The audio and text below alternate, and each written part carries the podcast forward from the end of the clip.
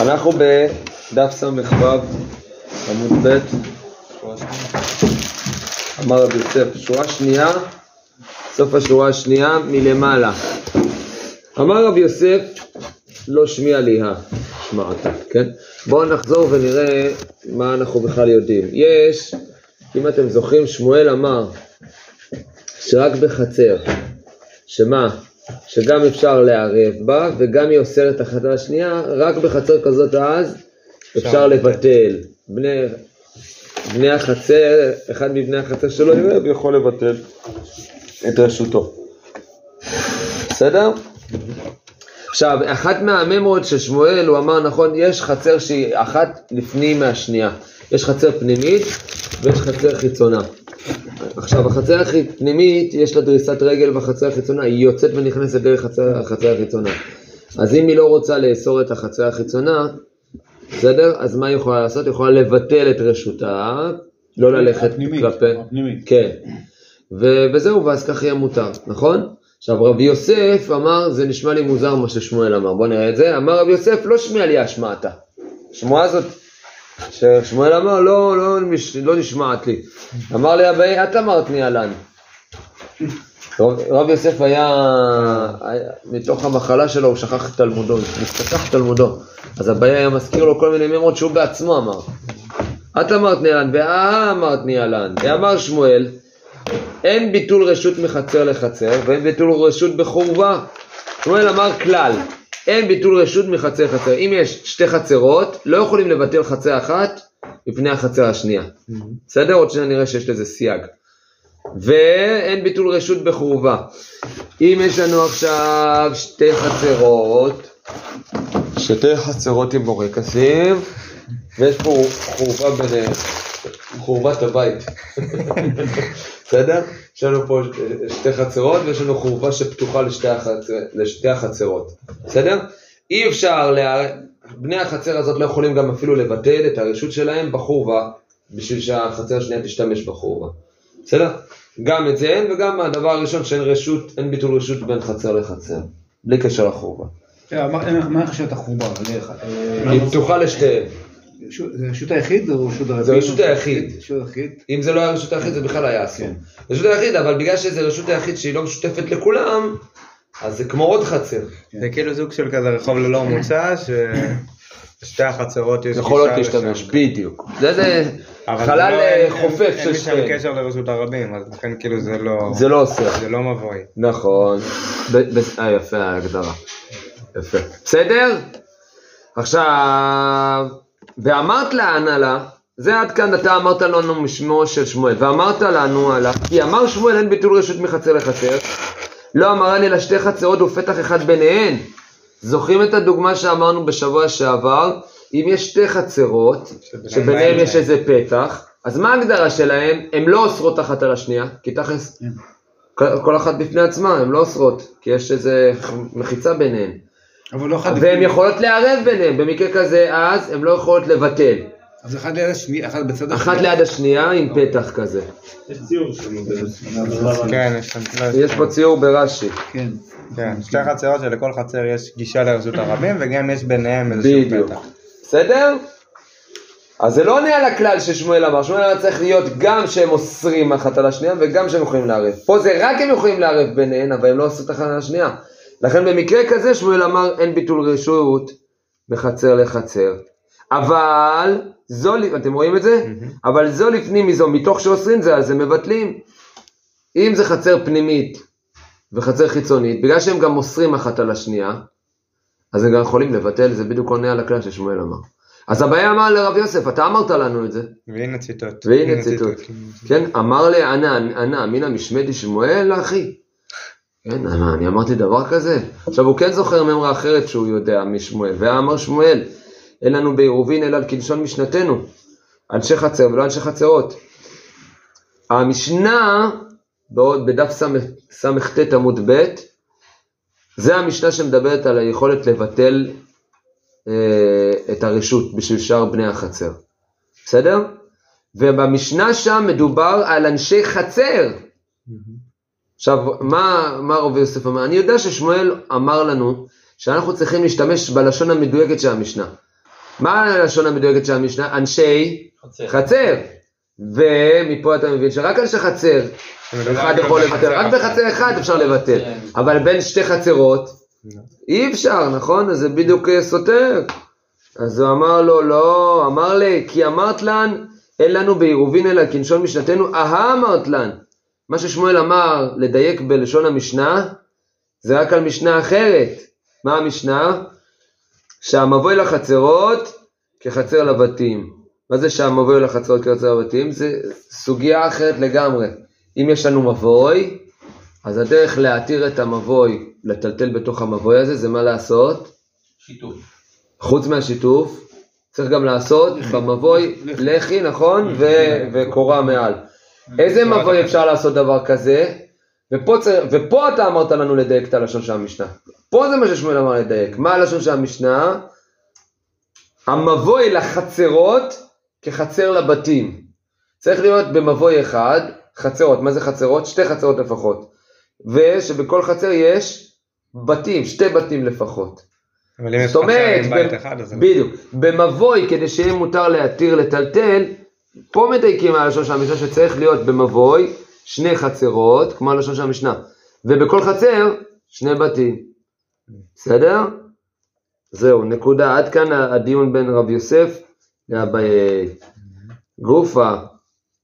עכשיו, בואו נראה שיש פה מחלוקת בין הדברים. גופה, משה אומר, אין ביטול רשות מחצר לחצר, ואין ביטול רשות בחורבה. זוכרים שאמרנו את זה? במה שמואל אמר אין ביטול רשות מחצר לחצר? באיזה מקרה? חצר פנימית וחיצונית. לא, וזה דווקא כן יש ביטול, כי הם אוסרים אחת על השנייה גם. יש ביניהם באדר וגם בכל אחד. בדיוק, רק במקרה שהם מערבים ולא אוסרים. בדיוק, איזה מקרה זה? שיש שתי חצרות עם פתח ביניהן. הן יכולות לערב, אבל הן לא אוסרות גם אם הן לא יובו. נכון? זה דעתו של שמואל, וגם הוא אמר אין ביטול רשות בחורבה. לעומת זאת יש חולק עליו, שהוא רבי יוחנן. רבי יוחנן אמר, יש ביטול רשות מחצר לחצר, ויש ביטול רשות בחורבה. סבבו? איתי בסדר?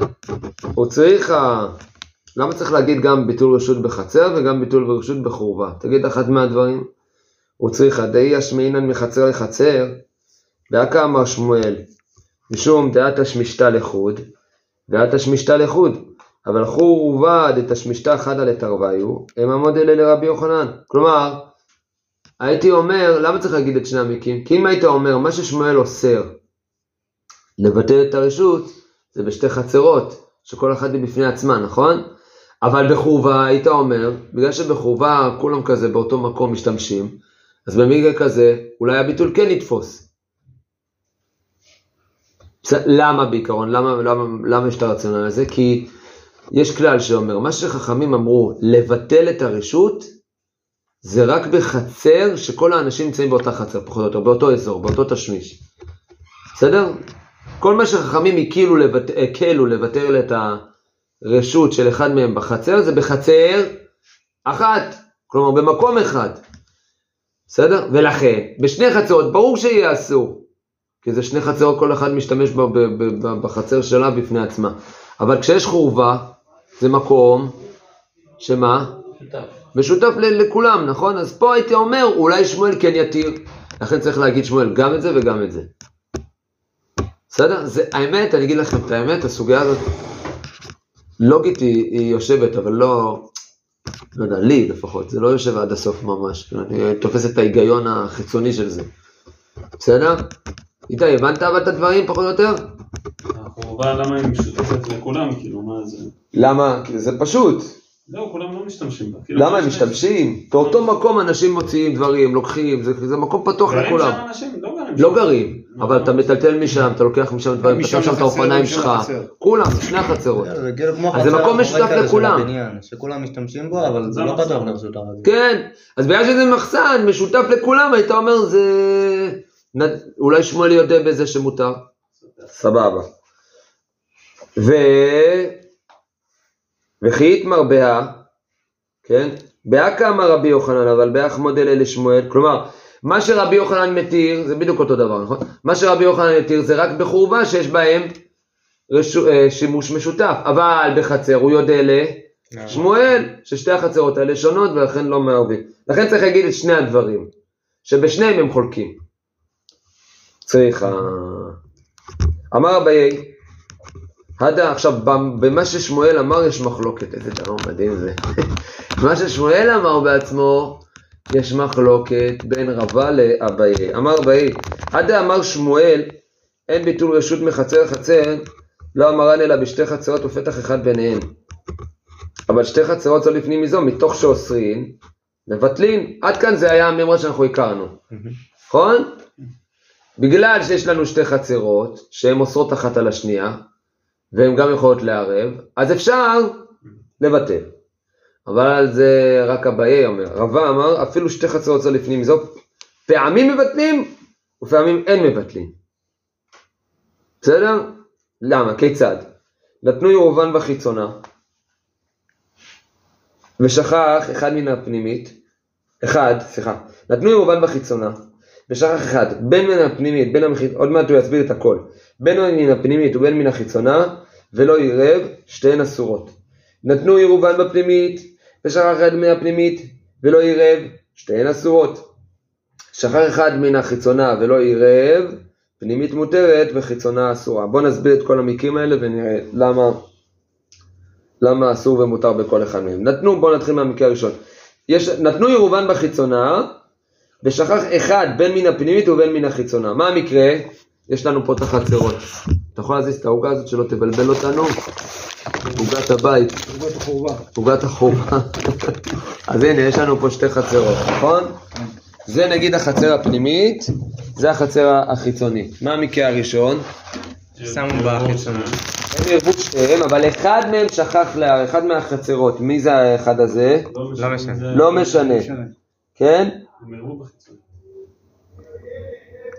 אבל איזה שורה זאת ראה לי? השלישית מהרחבה. כן, הנה, נתנו עירובין בחיצונה, הם שמו את העירוב שלהם בחצר החיצונה, ושכח אחד מהם בין מן הפנימית ובין מן החיצונה ולא עירב, שתיהן אסורות. למה? עכשיו הוא מסביר. בואו נעשה את העירוב, נגיד זה העירוב. בסדר, שמו את זה בחצר החיצונה, אבל אחד מבני החצרות שכח לערב איתם. היי בר פנימית, למה נבטיל? למי הוא יבטל את זה? את הרשות שלו. ליבתי לבני פנימית, את הלירוביו גביו. אם הוא יגיד, אני עכשיו מבטא את הרשות שלי לבני החצר הפנימית, זה לא יעזור, כי איפה העירוב נמצא? מחיצונה. זה אין להם סי פה, כאילו, החברה של הפנימית, נכון? ליבתי לבני חיצונה, אין ביטול רשות מחצר לחצר. ככה הרבה אומר, הכלל שלו זה אי אפשר לבטל רשות מחצר לחצר. הוא ממש קיצור. אפשר לבטל את כל החצר, אתה לא יכול לבטל רשות. בדיוק, אתה לא יכול לבטל רשות מחצר אחת לחצר שנייה. ולכן, אם אתה עכשיו תגיד, אני מבטא, הבן הפנימית, בסדר, אנחנו מדברים על הפנימית, הוא יגיד, אני מבטא את הרשות שלי לחצר הזאת, זה לא תופס, אי אפשר. בסדר? ולבטל הפנימית הזאת, גם לא, כי העירוב נמצא בחיצונה. הוא יכול, אבל זה לא יעזור. כן, זה לא עוזר. טוב. עכשיו, אי בר חיצונה, אם עכשיו מי ששכח לערב זה מהחצר החיצונה, למה ליבתי? ליבתי לבני חיצונה, היא כפנימית דאסרה עליו. אם הוא יגיד אני רוצה לבטל לחצר החיצונה, עדיין יש פה שיתוף בין החצר הפנימית לחצר החיצונית. למה? כי הם כבר רצו לעשות איזה עירוב, אז זה כבר אומר שהם ביחד. אתה לא רגיל, אני מבטל עכשיו את הרשות שלי לחצר הזאת, ומה עם החצר הזאת? בסדר? ליבתי לבני פנימית, אם אתה תגיד עכשיו, טוב, אז אני אבטל את הרשות שלי לפנימית.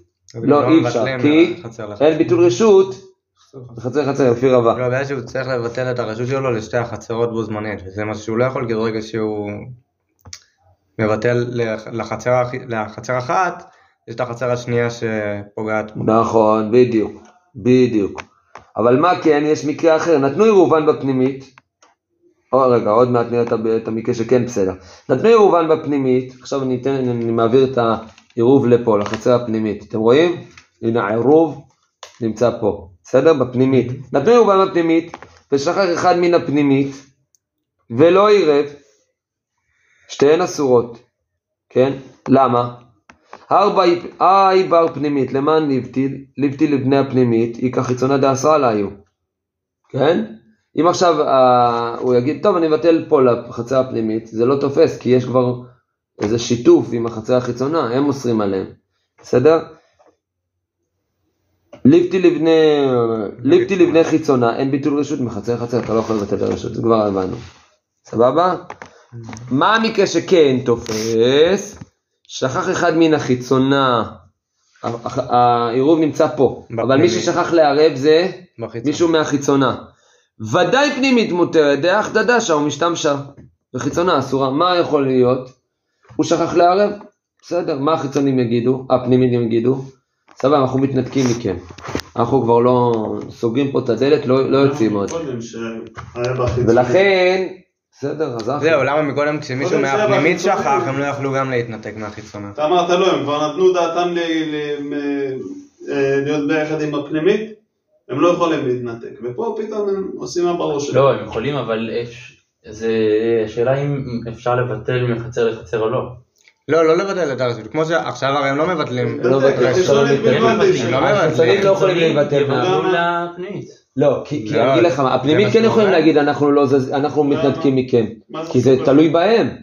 החיצונית לא יכולים להגיד אנחנו מתנתקים מכם, הפנימית עדיין רוצים ללכת פה. הבנת? לא. מה שהגמרא אומרת, פנימית מותרת, מה הכוונה שהחיצונה ביטלה את הרשות? זה רשות הרבים. להישאר לבד, אבל החידוש הוא, כאילו רב מוצא את המקרה שבו כן... אז זה המקרה שאפשר לבטל.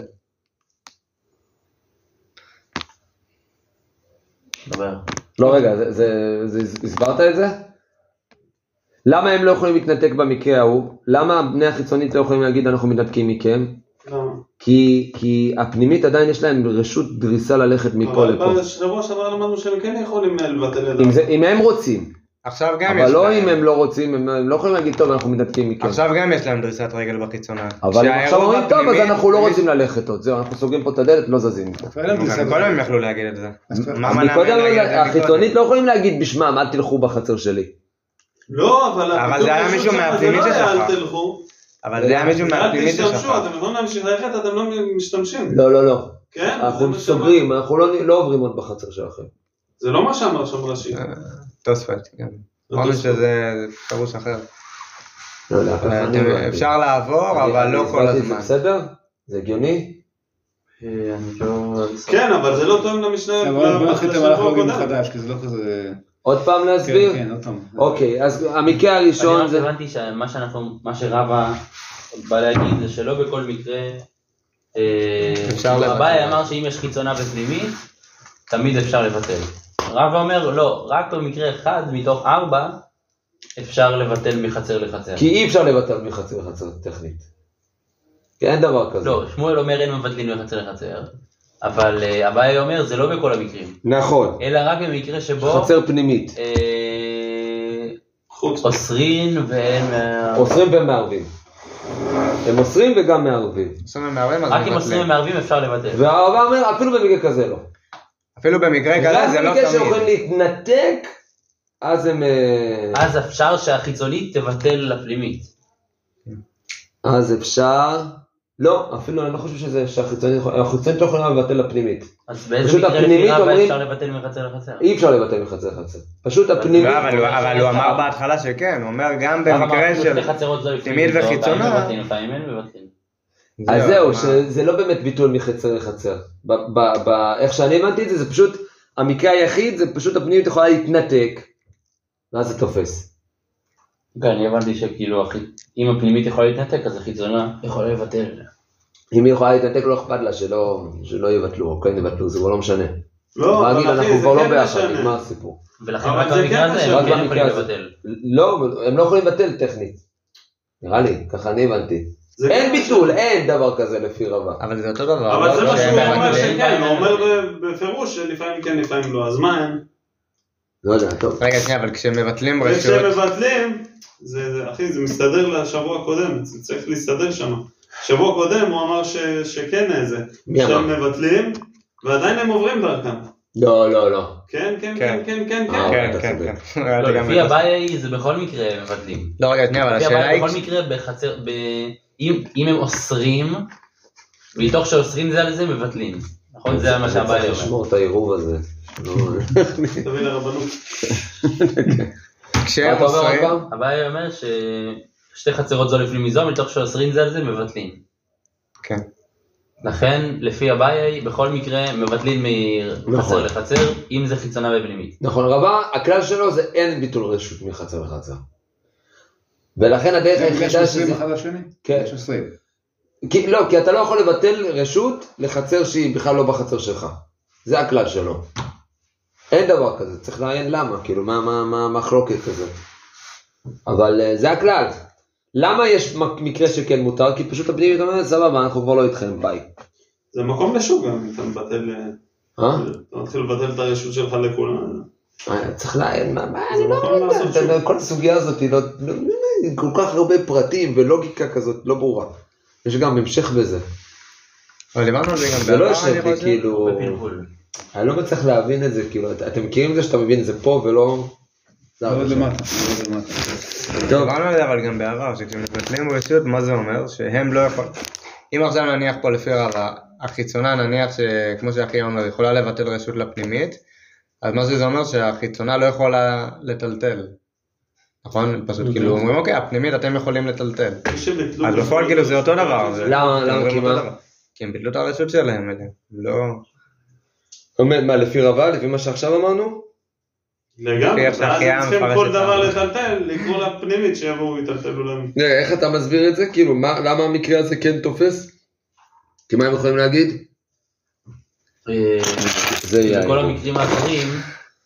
כל המקרים האחרים זה כאילו, כדי שיהיה פה איזשהו אזור מותר, אז צריך... כאילו מה שאין ביטול רשות מחצר לחצר, זה שכאילו אין... מישהו פה ששכח לא יכול לתקן את העירוב של פה, כאילו לבטל מחצר לחצר כדי לתקן משהו שם. ואז למה כן זה תופס? אבל מה שפה זה שמה שבמקרה הרביעי כאילו והסבבה, שמישהו שכח מפה, העירוב פה, אז הוא מבטל... לא, מישהו שכח בחיצונה. מישהו שכח בחיצונה, ואז הפנימית, כשהעירוב שם, אז הם אומרים, אוקיי, אז... תבטלו את הרשות שלכם אלינו, והכל טוב, כאילו אנחנו נשאר בפני עצמנו, ואתם... בהיימודי שמועדה מבט לבני חיצונה, על ידי... איפה? מבט לבני חיצונה, באותה רשות כן, הוא כן אומר שמבטלים. טוב, צריך להעין. סבבה, אז כשהעירוב פה תקין, אז זה לא ביטול רשות מחצר לחצר. למה, הוא כן אומר. זה ביטול חצר לחצר. זה פה. זה יותר ביטול של כל החצר. שאלה למה חיצוני, ששם פספסתי את שם. לא, ככה הבנתי למה, אבל ככה אני הבנתי את הפשט, כאילו. אתה אומר, אני חייבי למה. לא, יש פה איזה סיפור של לתקון שתבטיח ולא לעיוותי. זה דבר מה, אני צריך להעיין בזה ברש"י. רובן, הבנו את המקרים בלי קשר, בכללי, הבנו מתי זה כן תופס, מתי לא? כן. אחרי זה אנחנו אפשר להעיין ברש"י ובדברים, ולהסתכל שם. טוב. אמר לרבונה. עכשיו יש על זה שאלה, אמר לרבונה ברי דרב יהושע לרבה, רבונה ברי דרב יהושע, רבה אומר שהוא אחד האנשים העמקנים ביותר, אני לא זוכר איפה אמר זה באיזה מסכת, הוא אחד מהאנשים המאוד עמקנים, אמר לרבונה ברי דרב יהושע לרבה, וכי שכח אחד מן הפנימית ולא עירב, מה שתיהן אסורות? ליבתי לאי בר פנימית, לבני פנימית, ותיתי חיצונה, ותשתרי בעדיו. הוא שואל על המקרה השלישי, אם עכשיו אמרנו יש, העירוב בפנימית. הם עירבו בפנימית? העירוב בפנימית ומי ששכח הוא גם מהפנימית. אז מה שרבה אמר שזה לא תופס כי הוא לא יכול לבטל לפנימית כי בני החיצונה אוסרים עליו והחיצונה הוא לא יכול לבטל כי לא מבטלים מרשת. יפה, אז הוא שואל, הבנו את המקרה? יש פה את ה... שמו את העירוב פה ומי שכח? מהפנימית. בני הפנימית, אחד מבני הפנימית. בסדר, שהוא שואל למה זה אסור? למה שאתם אסור? ליבתי לי בר פנימית לבני פנימית, להגיד אני אבטל את הרשות שלי, ותתי חיצונה, ותשתרי בעדיו. בגלל שהם ביחד, בגלל שאתה מתקן את העירוב של הפנימית, אז כולם כבר מתוקנים. אבל כאילו הוא מתעלם פה מהטעם שרבה אמר, למה הוא לא יכול לעשות את זה, כי יש לבני החיצונה שהם, יש את הדריסת רגל של החיצונה, שהם עושים עליו. לא עושים. לא, מה זה היה? אלא... בגלל העירוב, כאילו. לא, הוא אומר, ליבתי לבני הפנימית, היא כחיצונה דאסרה עליי. בסדר, אז לא דריסת רגל. בגלל העירוב, בגלל שהם חלק מהעירוב. זה אומר, הם לא חלק מהעירוב, זה כאילו יש את העירוב של הפנימית, ואתה מוסיף את העירוב של החיצונה לתוך העירוב של הפנימית, שהוא כאילו מתוקן בפני עצמו. כן, הנה, זה מה שאתה אמרת נראה לי, לא? אמרת נדב. לבתי לבני פנימיתי, כחיצונה דעשרה עלה היו. כן. זה מה שצריך להגיד. אבל רבון אמר לי, יהושע אומר שזה לא בעיה. זה לא בעיה, מה הבעיה? אתה פשוט, הם משותפים, נכון? אז למה לרב הזה כן בעיה? זה מה שהוא שואל. הוא אומר, תראה, טכנית אתה יכול להגיד ככה, אני מבטל את הרשות שלי לפה. סבבה, ואז כבר אין מישהו שאוסר, ואז כולם בסדר. כאילו, זו השאלה. אמרת את השאלה? נו, אז הוא אומר, באמת, כרבי אליעזר, דאמר, אינו צריך לבטל רשות לכל אחד ואחד. כי כאמינה לרבנן, דאמרי צריך לבטל לכל אחד ואחד. זאת אומרת, מה שאנחנו אמרנו, באמת מה שלך היא טובה, היא לפי רבי אליעזר. שרבי אליעזר אומר, לא צריך לבטל לכל אחד ואחד את הרשות. מספיק שתבטל לבני הפנימית, ואז כולם כבר זה תופס. אבל אני סובר לפי רבנן, שלפי רבנן צריך לבטל לכולם אחד. ובגלל שאין ביטול רשות מחצר לחצר. אז לא יכול לבטל לבני החיצון. כן. שוב, זה תופס בלוגיקה, זה לא יודע. לא תחס בזה, זה לא יושב לי. טוב, בסדר? איתי. עכשיו תראו, רב חיסדה ורב ששת כיפגי בעדי הדדי, רב חיסדה מירתן ספבתי ממתניאתה דרב ששת, ורב ששת מירתה כולי גופי מפלפולי דרב חיסדה. תיאור מעניין שכשהם היו נפגשים אחד עם השני, הוא היה מלא בקיאות, רב ששת, ורב חיסדה היה מלא חריפות, עמקן גדול. אז הוא היה מפחד מזה, והוא היה מפחד מזה, כן? אז שפתיים של רב חיסדה היו רוטטות מהבקיאות של רב ששת, ורב ששת היה כולו רוטט מהפלפול של רב חיסדה. בסדר? טוב, אז עכשיו נראה דיון ביניהם, בעמיני רב חיסדה מרב ששת. מצחיק, נכון? לא עזר לו הפחד. כן, לא עזר, אבל הוא ענה לו. בעמיני רב חיסדה מרב ששת, מי עמקן? רב חיסדה, מהבקיאותי רב ששת, כן? בעמיני רב חיסדה מרב ששת, שני בתים משני צידי רשות הרבים. בואו עכשיו נגיד ככה, יש לנו רשות הרבים, בואו נזיז את הפורקסים האלה, יש לנו שני בתים פה, באמצע רשות הרבים, בסדר? תכל'ס זה רשות הרבים, לא היה פה שום רשות יחיד, שום יכולת לערב, שום כלום. באמצע שבת מה קרה? הקיפוה, באו נוחים והקיפו המחיצה בשבת, מה עשו? גטו. בדיוק, סוג גטו, שמרחם. מהו? כן, האם הם יכולים לבטל את הרשות אחד לשני? כן, זו השאלה. אליבא דמנדה אמר, אין ביטול רשות מחצר לחצר, לא תיבי לך. אשתא דאי באו לעירוב ומאתמול מצאו מהר, ואמרת אין ביטול רשות מחצר לחצר. אחא דאי באו לעירוב ומאתמול לא מצאו מהר, ולא כל שכן. זה פלפול רציני. פלפול חזק. יש לנו מחלוקת, נכון, בין שמואל לרבי יוחנן. שמואל אמר, אין ביטול רשות מחצר לחצר, והסברנו שמתי אין ביטול רשות מחצר לחצר? שצריך להיות שני תנאים כדי לבטל. נכון? צריך שהם גם יאסרו אחד על שני, וגם יהיה להם אפשרות לערב. נכון? עכשיו, זה ברור ששמואל יהיה אסור במקרה כזה, למה? כי אנחנו ראינו שאפילו במקרה שיש להם יכולת לערב, נכון? אם הם לא אוסרים אחד על השנייה, הם לא יכולים לבטל. נכון? כמו במקרה של חצר וחצר ופתח ביניהם. הם יכולים לערב, אבל הם לא אוסרים אם הם לא יערבו ביניהם. נכון? אז במקרה כזה, אפילו בחצר, בין חצר לחצר, זה אסור. אז ברור שבמקרה כזה, שהם לא יכלו בכלל לערב, כי הרי במה היה פה ביום שישי? רשות הרבים לא יכלו לערב, אז ברור ששמואל אוסר במקרה כזה. זה ברור, אלא השאלה שלו היא לפי דעתו של רבי יוחנן. המבחן זה בין השמשות? כניסת שבת? כן, המבחן הוא בכניסת שבת, בדיוק. שבכניסת שבת אתה בודק מה היה העניין. פה זה קל וחומר, לא בטוח. אפילו אם שתי חצרות שבאמצע שבת בנוחי ועשה ביניהם. בדיוק, זה על זה. בדיוק. זה השאלה. באמצע שבת עשו את זה. לא לפני. כי טיביל החליבה דמנדה אמר, יש ביטול רשות מחצר לחצר. כמו, מי אמר את זה? רבי יוחנן. אתה למה אולי זה עדיין יהיה מוזר? יש שאלה, כי אתם, דהי באי לעירובין מאתמול, מצאו מערבין. יכול במקרה של חצר וחצר, רבי יכול להגיד, למה הם יכולים לבטל? כי יש להם תנאי אחד כן קיים. הם יכולים לערב, נכון, בין חצר לחצר. הם לא אוסרים, אבל הם יכולים לערב, לכן הוא מתיר. אבל במקרה שלנו, אבל אחד, דלא מצאו מערבין מאתמול, בטול אינם אלו מצא מבטל. נכון? אצלנו במקרה שלנו, הם לא יכלו בכלל לערב. היה להם אפילו אפשרות של עירוב. אז אולי במקרה הזה רבי יוחנן יאסור. או דילמה, לא שנה. כלומר, אולי לפי רבי יוחנן בכלל לא צריך אחד מהתנאים אפילו. בכל מקרה אפשר לבטל. בסדר? אמנון תופס? כן. אמר לי, אין מבטלין, נקודה. איזה ביוק זה. אין מבטלים, אין מבטלים. טוב, נקודה. מת נוחי בשבת, זה מקרה אחר עכשיו. זוכרים שהיה סוגיה עם פונדק, שבאו אנשים וירבו, ואז פתאום באמצע שבת מה קרה? הגיע נוחי. סבבה? מת נוחי בשבת, מהו?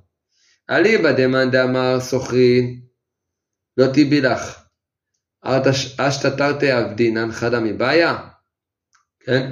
מה מדובר פה במקרה, קודם כל באופן כללי, מה מדובר במקרה שלנו הזה, עכשיו, היה פה חצר עם פונדק, ומה קרה לנוחי? מת. שהם סחרו ממנו לפני? עכשיו זה מחלוקת אחרת, זה לא קשור, יש עוד מחלוקת בין שמואל לרבי יוחנן, ראינו את זה בסוגיה הקודמת.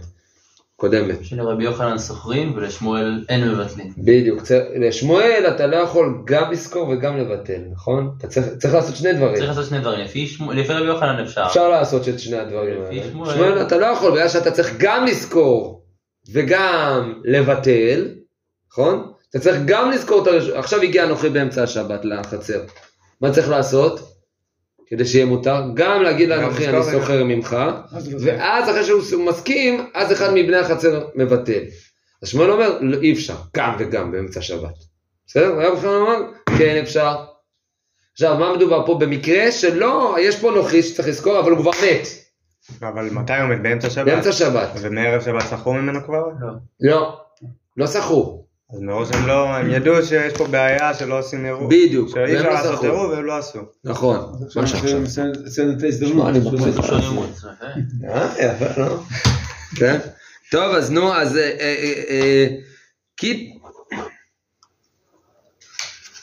איפה אנחנו? אליבא דמאמר סוכרין, כלומר לפי רבי יוחנן שאומר, לא תיבי לך, ברור, אשתתרתי עבדינן חדה מבעיה, במקרה שהוא אמר שסוכרים זה, הוא אמר אפילו אם גם צריך לזכור וגם צריך לבטל, בואו במקרה שלנו הוא לא צריך אפילו לזכור, מספיק רק לבטל, אז ברור שמותר לפי רבי יוחנן, אלא כי תיבי לך, אליבא דמאן דאמר אין סוכרים, כן?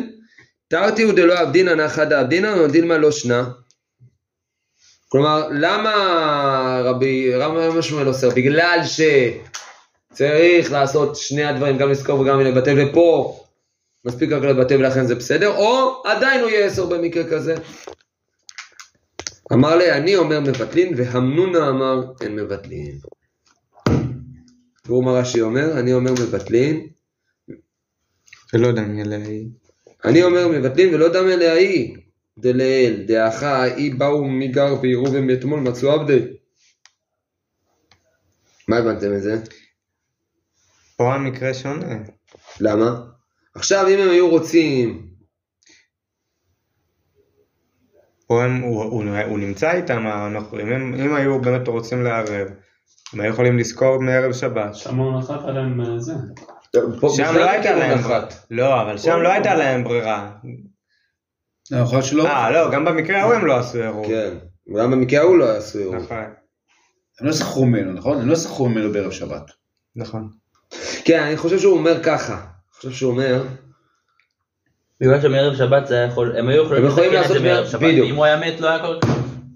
מערב שבת הם היו יכולים לזכור ואז לערב. ואז זה נחשב... ואז זה תופס, כי הכל הולך לפי ערב שבת. ואז אם הוא היה מת, אז לא היה קורה כלום. אז מה משנה אם הוא מת? אם היו סוחרים ערב שבת, אז מה משנה אם הוא מת או לא מת? זה לא היה משנה. אבל אם הוא בא בשבת, אז זה הורס להם. גם אם הם היו מערבים, הוא היה הורס להם כשהוא בא.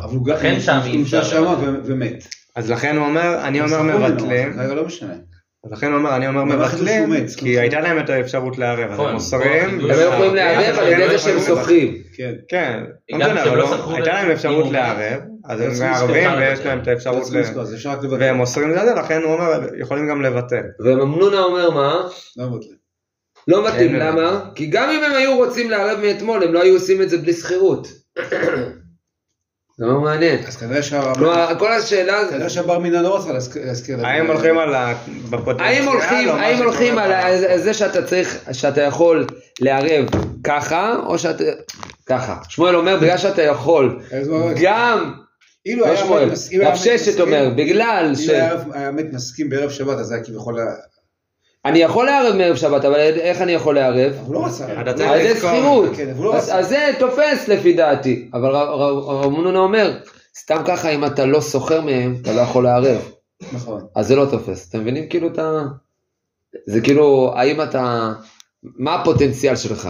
בדיוק, האם אתה מתגר על הפוטנציאל או על הבפועל? אם היה מסכים לנו, אז לא משנה כרגע מאומת, נכון? אימא? אם אני מזכיר בערב שבת, לא משנה כרגע אם הוא מת או לא מת הגוי. נכון, נכון. זאת אומרת, כנראה שלא הזכירו ממנו. נכון, לא הזכירו. לא הזכירו ממנו, נכון, וגם אי אפשר לבטל את ככה. נכון. ועכשיו הוא שבק חיים. נכון. אז כביכול תנאי אחת שלא יוכלן הלך, זאת אומרת, אפשר כביכול רק לבטל כשהוא מת. כן. בדיוק.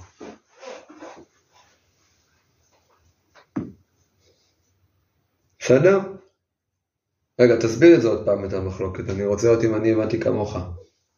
רב ששת אומר שמבטלים, שאפשר לבטל, כי גם לשמואל שאמר שלא עושים שתיים, אחד כן עושים. כאילו לא גם סוחרים וגם מבטלים בשבת, אבל אם כבר לא צריך לזכור כי הנוכחים מת, אז מבטלים. ורבי מנונה אומר שלא מבטלים. בגלל שהיו צריכים לזכור ולא סחרו, אז עכשיו אפילו שזה אחד, אז הם לא יכולים לבטל. אני לא נראה שזה מה שרש"י אומר, אבל. זה לא בדיוק מה שרש"י. לא, זה שונה. רש"י אומר, טוב, צריך לעיין בזה. רש"י אומר משהו אחר קצת. רש"י אומר כאילו... רש"י אומר שאיך אתה מסתכל על הפוטנציאל, האם... כאילו רש"י אומר ככה, רב ששת, אומר, תכלס היית יכול לערב מאתמול. איך היית יכול לערב? על זה ששכרת וגם עירבת. הוא אומר, נאה, זה לא רציני, אתה לא יכול לערב ככה. אם זה עירוב רק על ידי זה ששכרת, אז אני לא חושב שיכולת לערב מאתמול. בעצם הם חולקים במה ששמואל אמר, אני לא מבין מה קשר השנה. מה קשר אבל שגוי מת או לא מת?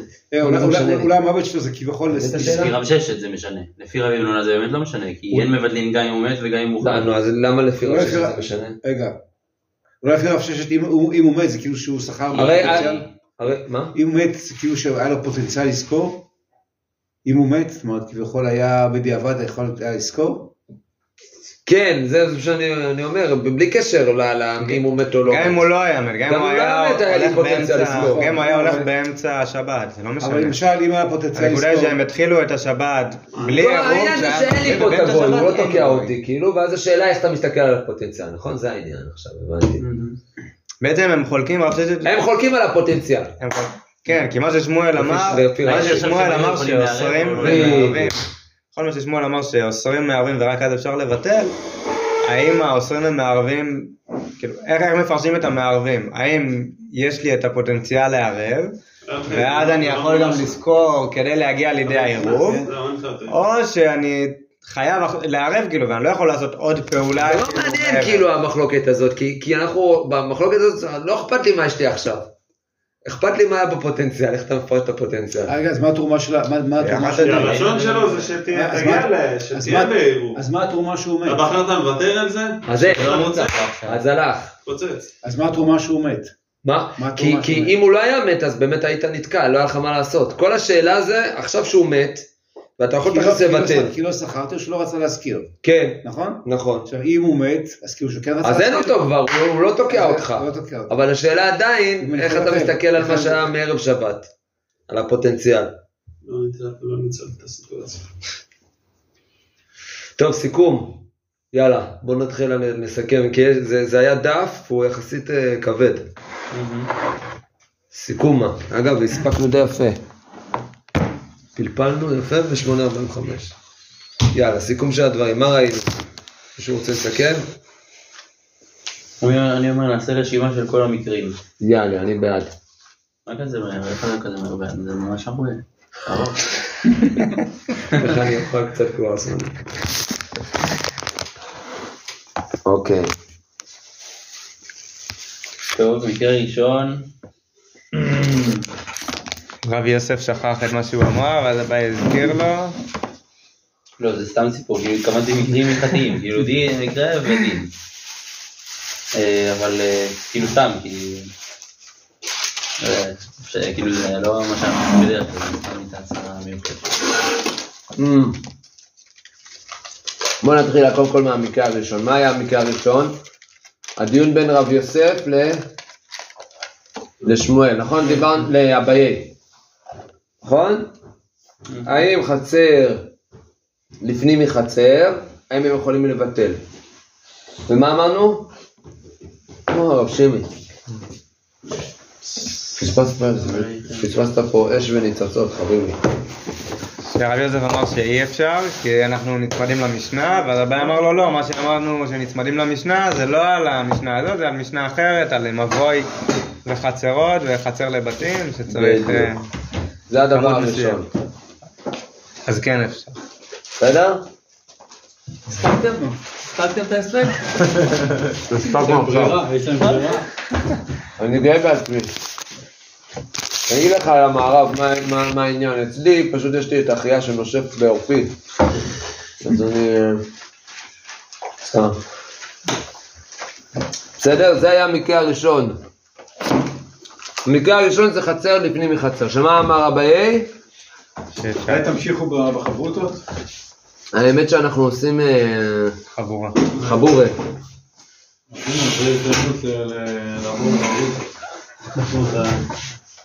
השור פתיחה לקחנו אותו קשה. מה? השור פתיחה לקחנו אותו קשה. הנה, זה ההזדמנות, זה ההזדמנות. אני חושב שהעיל לעשות חבור, האמת.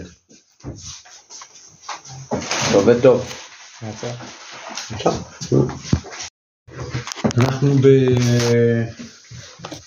הצלחת לעבור פה? תחילה הרב, אחרי שהרב התמקם, אני מתתי לך לעבור.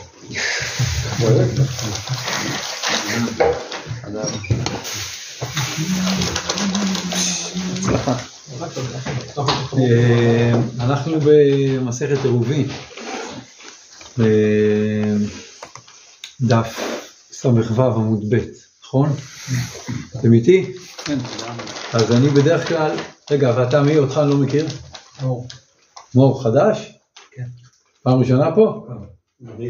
ערבית. אני מגיע תמיד בסוף פה, כי אני שבוע מחליט. אוקיי, בסדר, תמיד אתה יכול לעשות תשובה.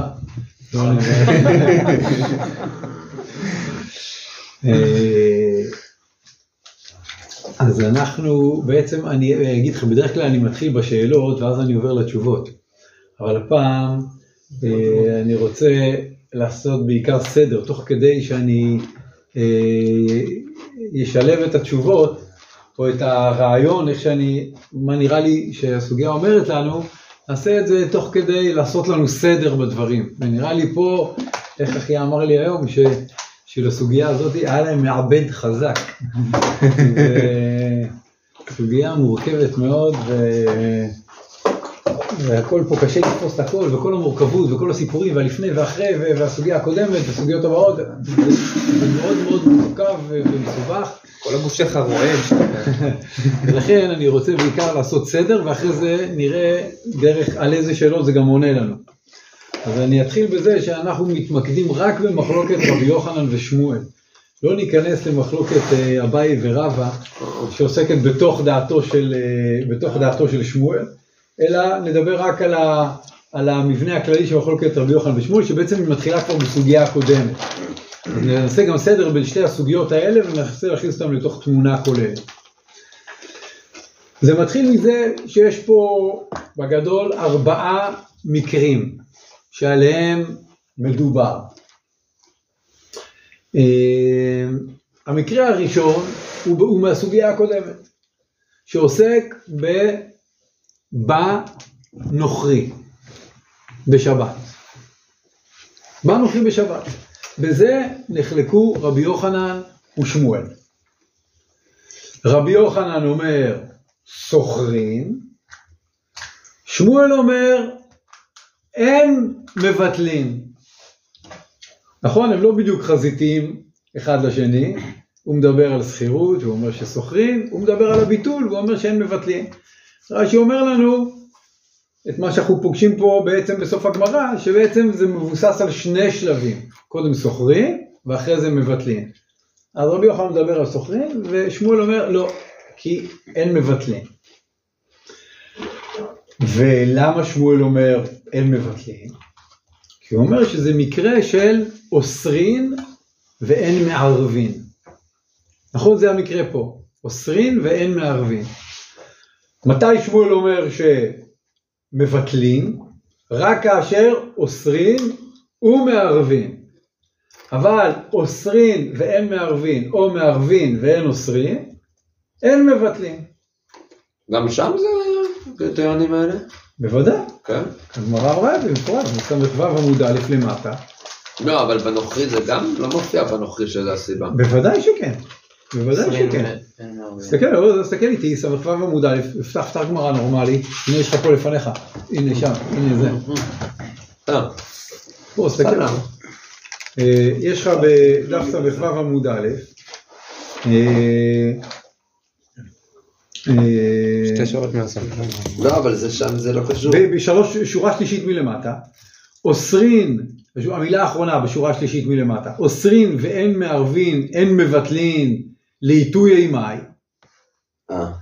לאו לעיתוי נוכרי, נוכרי, ויהיה דעתם יותר לגמרי, אלא לאו דעתם בשבת, ותנא אוסרין ואין מערבין, אין מבטלין. כתוב במפורש, בסדר, בדיוק לפני שהסוגיה שלנו. אז עכשיו אני רוצה, לפני כל השאלות וכל הבלגן קודם, להסביר את העניין הזה. להסביר את העניין הזה. קודם כל, למה הם לא מערבים? למה בדיוק זה נקרא שהם לא מערבים? כשבא נוכרי בשבת, למה זה נקרא שהם לא מערבים? מה עם ארבעת המקרים? מה? מה עם ארבעת המקרים? נגיד קודם את ארבעת המקרים, ואחרי זה נסביר אותם אחד אחד, אתה מציע? אוקיי, אז יש לנו ארבעה מקרים. אחד זה בא נוכרי בשבת, שזה מה שאמרנו זה הדין הזה. המקרה השני זה מחצר לחצר. אני מדבר על חצר פנימית. על החצר, לא החצר הפנימית.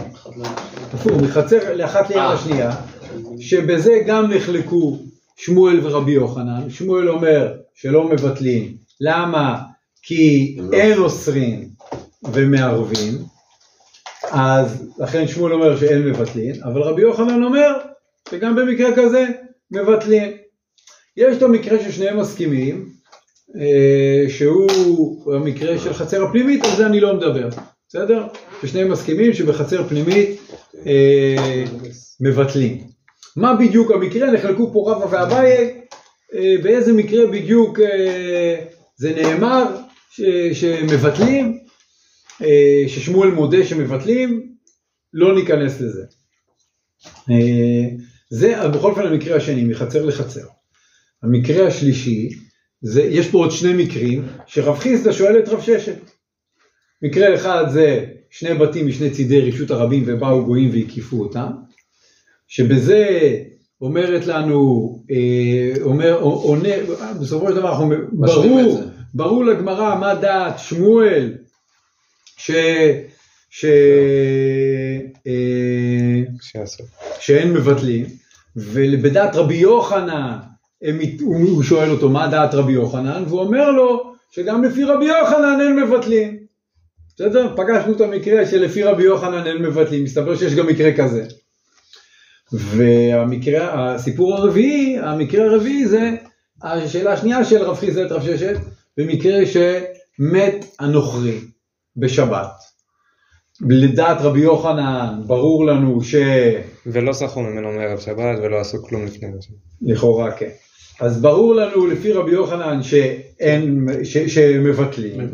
רק השאלה היא מה קורה לפי שמואל. ופה נחלקו רב ששת ורב אמנונה האם מבטלים או לא מבטלים. אז זה ארבעת המקרים.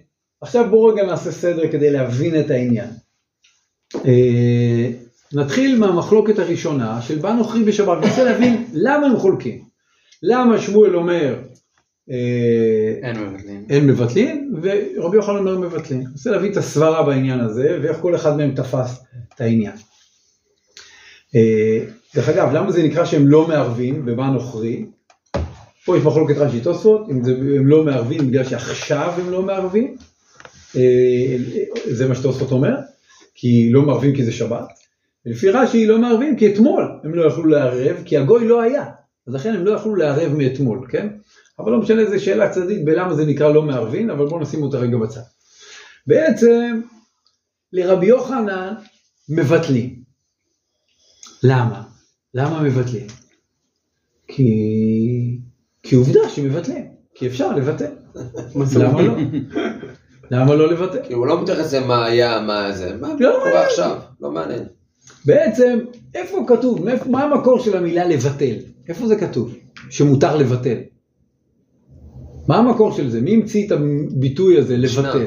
המשנה, איפה המשנה אומרת את זה? יפה, תסתכלו במשנה, ואתם תראו שבמשנה אין את המילה לבטל. זה באמת בדף סט עמוד ב', אתם מסתכלים, אנשי חצר ששכח אחד מהם ולא עירב, ביתו אסור מלהכניס ומלהוציא לו ולהם, שלהם מותרים לו ולהם. נתנו לו רשותן, הוא מותר והם אסורים. המשנה היא, סביב זה על זה, שאחד נותן רשות ונוטל רשות, שניים נותנים רשות. מה מדובר פה בעצם? לתת רשות.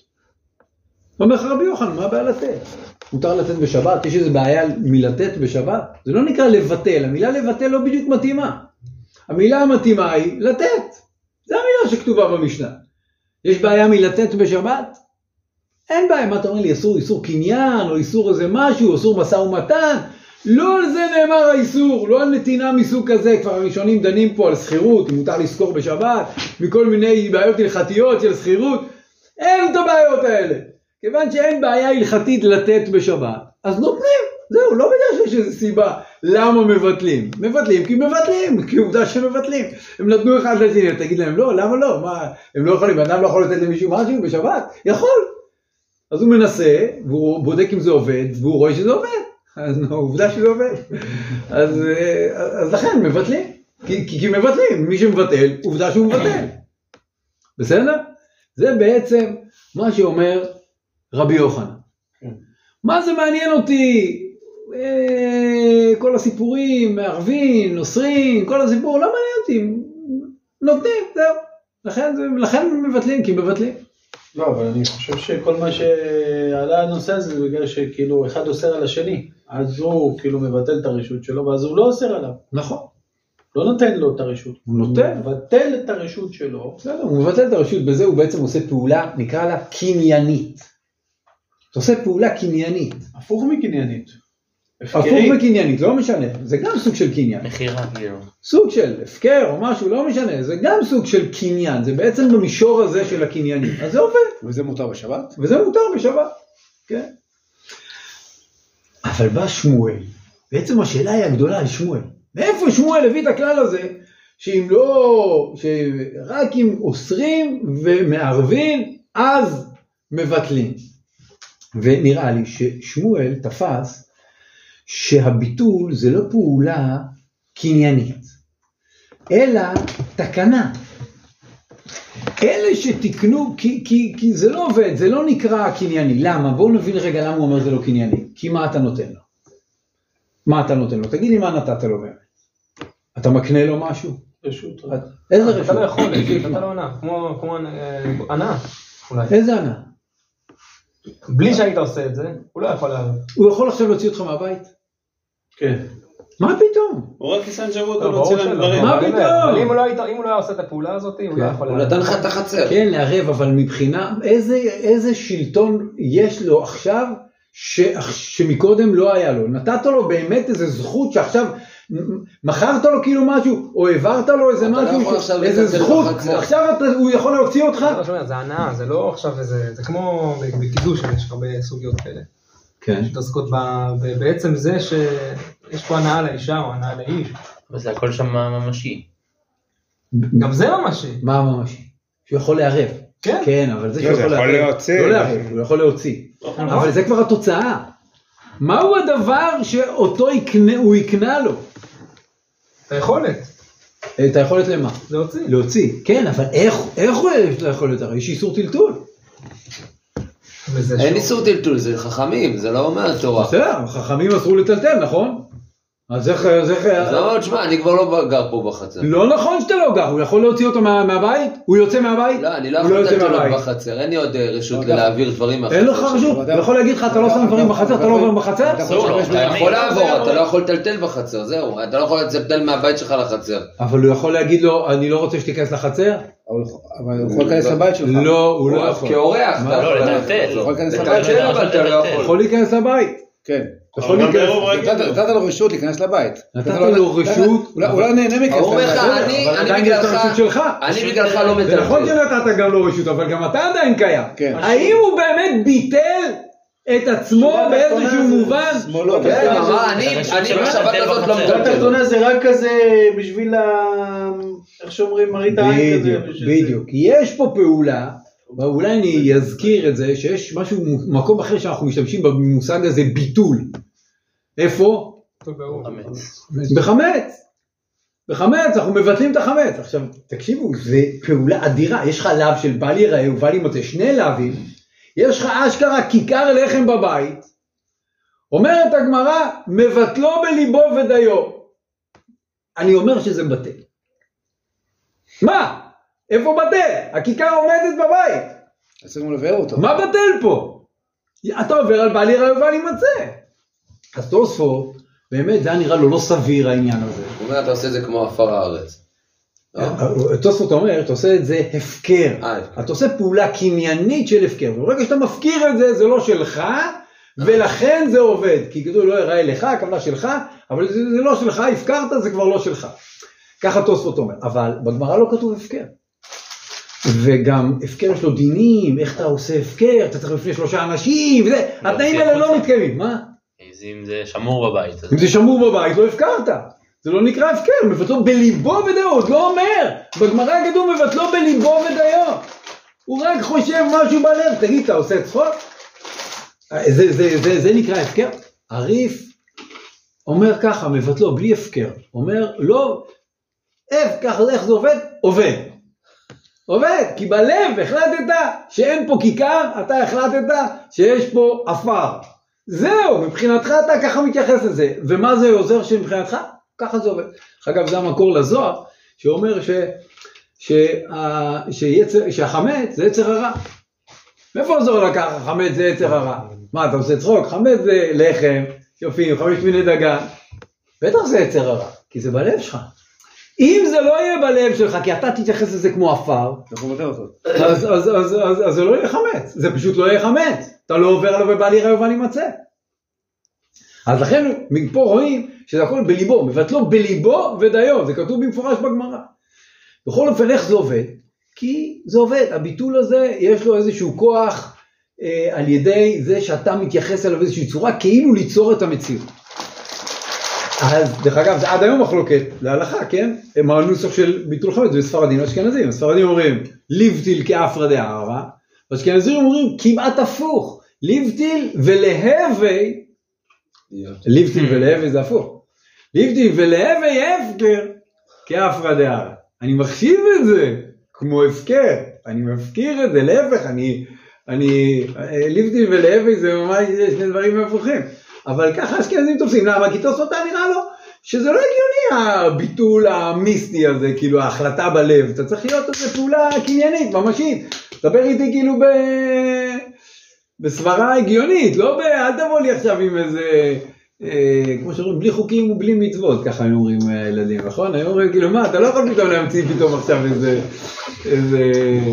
עצם החמץ זה במרכאות המצאה. למה? ברור שזה מצווה מדאורייתא, אבל הרי הדבר הזה היה כשר למהדרין. כן, איסור חמץ. ועבר 4 שעות ביום, ופתאום הפך להיות דבר. עכשיו, זה לא אסור, זה לא בושל בחלב, זה לא כלום. כן. בכל אופן, גם פה זה מה ששמואל אומר, שבעצם התקנה היא לא, זה שהביטול עובד זה לא עניין קנייני, אלא זה עניין שהוא מובנה בתקנה. אלה שתיקנו את איסור עירוב, הם מראש הגדירו חריגות, ואישרו איזשהו פתרון, שעוד רגע נראה מה המטרה שלו, אבל הוא מוגבל מאוד. ולכן אנחנו נשתמש בזה רק כאשר, רק לפי מה שהם תיקנו, לפי מה שהם הגדירו שזה באמת עובד. ואת מה זה, הם עשו את זה כחלופה לעירוב, כן? זאת אומרת, כששכח אחד מבני החצר לערב, אז במקרה כזה מועיל הביטול. עכשיו בואו נראה מה בעצם התנאים. התקנה הזאת זה דווקא כשאוסרים. מה זה כשאומר שאוסרים? זה אומר שיש סיבה למה לתקן חלופה, כי המחיר הוא שאחרת נהיה אסורים, יהיה אסור לטלטל. אז יש סיבה למה לעשות חלופה. אחד שכח, עכשיו אנחנו ניתקע כל השבת, לא רצינו להיתקע. להפך, אנחנו רוצים שיהיה עירוב. נכון? חכמים לא רוצים, זה לא איזה איסור שהעירוב מתיר אותו בעצם, סתם שתדעו, זה לא איזה איסור, יש איזה איסור טלטול שהעירוב בא ומתיר אותו. יצרו את האיסור בשבילה. בדיוק, יצרו את האיסור בשביל שתעשה עירוב. רצו שתעשה עירוב, אז הנה אנחנו רוצים, רק מה, הוא שכח. בסדר, הוא שכח, אז שישלם את המחיר, שהוא לא יטלטל, אבל בוא נמצא איזה דרך, איך בכל אופן העירוב מתקיים.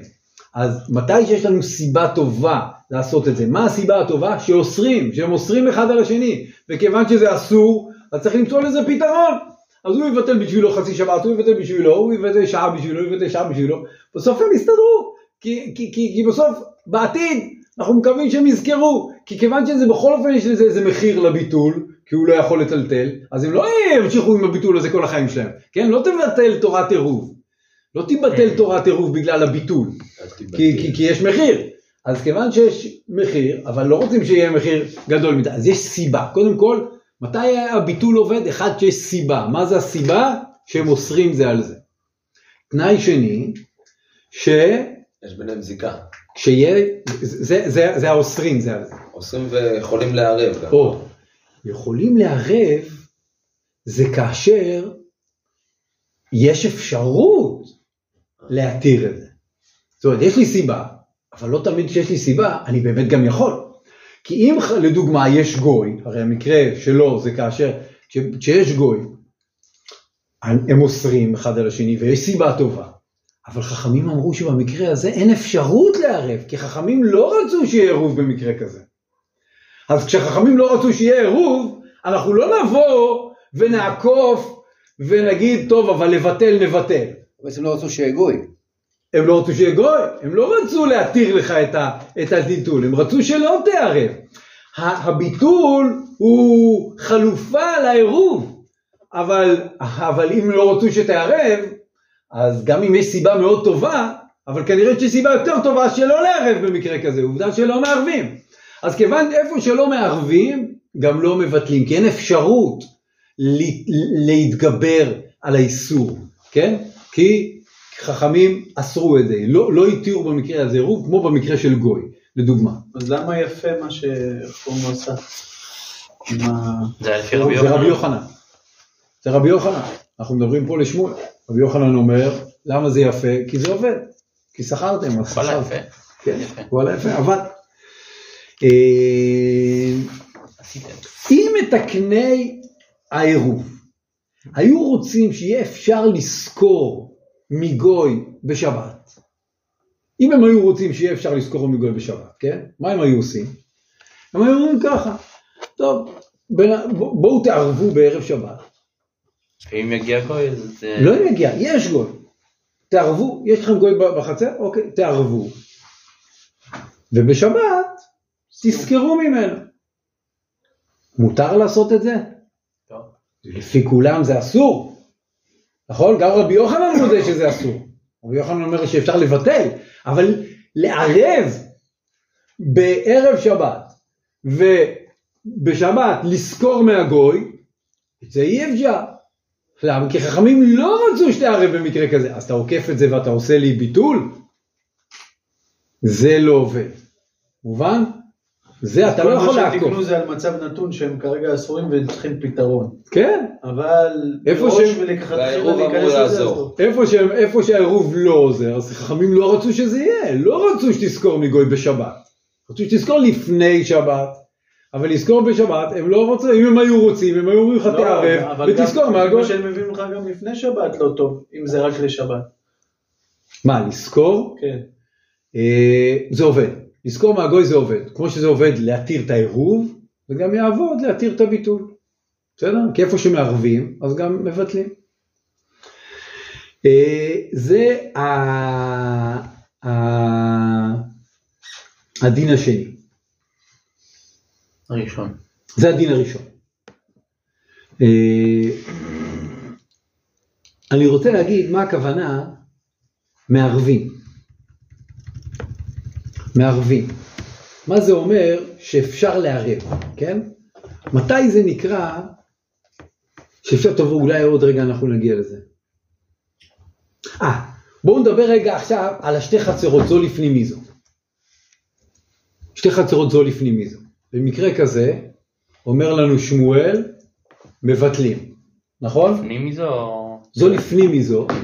במקרה כזה, אומר לנו שמואל, מבטלים. נכון? גם מוסרים וגם מערבים. מה זה? גם מוסרים וגם מערבים. בעצם מה זה אומר? זה אומר שמה עושה הביטול? הוא גורם לזה שהעירוב שהם עירבו הוא מתקיים. הוא מתקיים. הם לא עירבו אבל. החיצונית עירבה. לעצמה היא עירבה. החיצונית עירבה לעצמה. עכשיו באה דריסת הרגל של הפנימית, וכאילו מבטלת אותה, נכון? וזה אומר לך, שמואל, מבטלים. למה מבטלים? כי הם מערבים. מה הכוונה הם מערבים? הכוונה היא שהעירוב שהם עשו מערב שבת עובד. מה הביטול יעשה? יקיים את העירוב שהם עירבו בערב שבת. זה המטרה של הביטול, לקיים את העירוב שעירבו, זה הכוונה מערבין.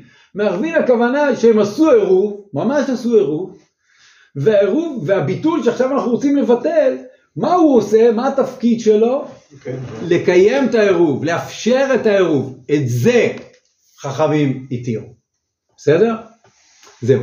עכשיו אנחנו באים לדין השני. אז למה בנוכרי שבא בשבת, אם הם עשו עירוב בערב שבת? הם לא עשו, הם לא יאכלו. הם יאכלו בערב שבת, כי הוא לא היה. אז אם הוא עשו עירוב או לא עשו עירוב, זה מחלוקת ראשונים גדולה פה, בשאלה מה הם עשו בעצם, האם הם עשו או לא עשו, והאם הם יכלו לעשות או לא יכלו לעשות. זה גם לא ברור בכלל, כי הוא בא לפונדק שם, והרי מדובר שם על איזה... היה גם בעל פונדק וגם אחד הדיירים גם היה נוכרי והוא לא היה והוא הגיע באמצע שבת ובכל מקרה כשהוא הגיע זה בטל העירוב, בסדר? זה לא שזה מקיים את העירוב, זה עכשיו יהיה עירוב חדש כי אתם צריכים לזכור ממנו, אז זה בטל, גם אם זה הגיע זה בטל, גם אם הם עשו עירוב הוא בטל לגמרי, אין עירוב. בכל אופן זה המקרה הראשון. אבל מה שהרב אמר על מערבין זה ש... זה לא שזה מקיים את העירוב, כי הם עשו עירוב לא טוב. אם שכח אחד מהם, אז הם לא עשו את העירוב טוב, כי אחד שכח. הם כאילו היו יכולים, אבל הם לא עשו אותו טוב. נכון, אבל זה לא עוקר את העירוב. עובדה שכשהביטול עובד, הוא עובד. פה זה לא, הביטול נעקר, ככה תוספות כותב, שהביטול נעקר לגמרי. העירוב בגוי, העירוב ברגע שהוא מגיע, עוד לפני שהם סחרו, העירוב פוקע, ועכשיו צריך מחדש, ואי אפשר לעשות, אי אפשר להסתמך על העירוב הקודם. כן, כן עושה עירוב משהו, נכון? מערב בין החצר הפנימית לחיצונה, יש איזה דיבור כזה, שהעירוב עושה תהליך. קיצור, העירוב עושה משהו גם אם הוא לא בפועל נמצא. אם נגיד עירוב אחד מהם שכח? כן, לכן החיצונית והפנימית אסורים אחד לשני, נכון? החיצונית אוסרת על הפנימית בגלל שיש פה איזה עירוב, הם יתערבו ביחד. הוא מעביר את הרגל שלהם נגיד? כן. בסדר? בואו נעבור למקרה השני. המקרה השני זה מחצר לחצר. לפי רבי יוחנן מבטלים. למה מבטלים? כי עובדה שמבטלים.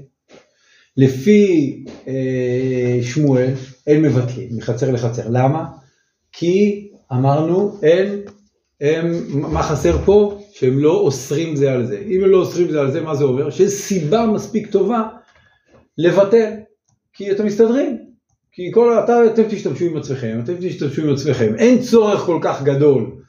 יש לכם איפה להשתמש, יש לכם את החצר שלכם, תשתמשו בחצר שלכם, למה אתם צריכים להשתמש בדיוק בחצר של השני? ולכן, זה אין סיבה מספיק טובה בשביל להשתמש, ולכן לא תיקנו פה מראש את האופציה, מי שתיקן את העירוב לא תיקן פה את האופציה של הביטול במקרה כזה.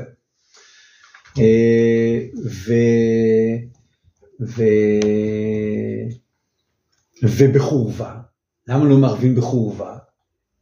הרי פה גם אוסרים וגם מערבים. גם אוסרים וגם מערבים. לפי שמואל לכאורה צריך להתיר את זה. זה גם תוספת, לכל אחד יש את החצר שלו. אז כיוון שגם כן זה לא צורך הכרחי, כי זה לא לפני הבית, זה לא חצר שלפני הבית, אלא זה חורבה שבצע, אז זה לא כלול בתקנה. ובעצם שימו לב, אז למרות שאוסרים ומערבים, אתם מבינים שזה לא הנקודה פה אוסרים ומערבים, זה לא הנקודה, המילים אוסרים ומערבים, זה לא הנקודה, אלא הם בעצם, המילים אוסרים ומערבים, הם איזשהו ביטויים לשני תנאים שאמורים להתקיים, ואם שני התנאים האלה לא מתקיימים, אז גם אם אוסרים ומערבים, זה לא מתקיים. בסדר? זה בא להגיד משהו אוסרים ומערבים, זה בא להגיד, תיכנס לראש של אלה שתיקנו את התקנה. עכשיו שימו לב, זה מדויק בלשון שמואל, ששמואל אומר, איך יכול להיות שאני אמרתי שמותר לערב, רב יוסף, כן, הוא אומר, איך יכול להיות שאני אמרתי שמותר לערב מחצר פנימית לחיצונה, מחצר לחצר בעצם, הרי שמואל אמר, אין מערבים, אין לנו אלא כלשון משנתנו. ומה הבא אומר לו? לא, אמרת לנו את זה בהקשר אחר. אבל למה אמרתי את זה רק בהקשר אחר? אם הכלל הוא נכון שאין בעירובין, אין לנו בעירובין, אלא כלשון משנתנו, הכלל הזה הוא כללי. איך פתאום? פה זה מחריג. ומה התשובה?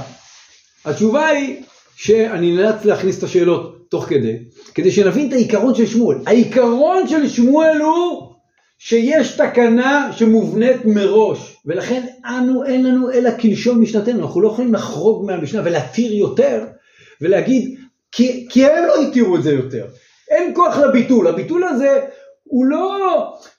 הביטול הזה עובד רק בגלל שמי שתיקן את העירוב, הכניס אותו, אבל אם לא הכניסו אותו מובנה, אז אין לך, אתה לא יכול להרחיב את זה יותר, הם דיברו מחצר לחצר, זה לא יכול, אז הם דיברו באותה חצר, אז זה לא יכול להיות מחצר לחצר. אז איך זה בכל אופן עובד הפנימית והחיצונה? כי שמה, כשאתה מסתכל על המטרה שלהם, כן? זה בעצם אתה מקיים את העירוב של החיצונה, כמו שאמרנו מקודם.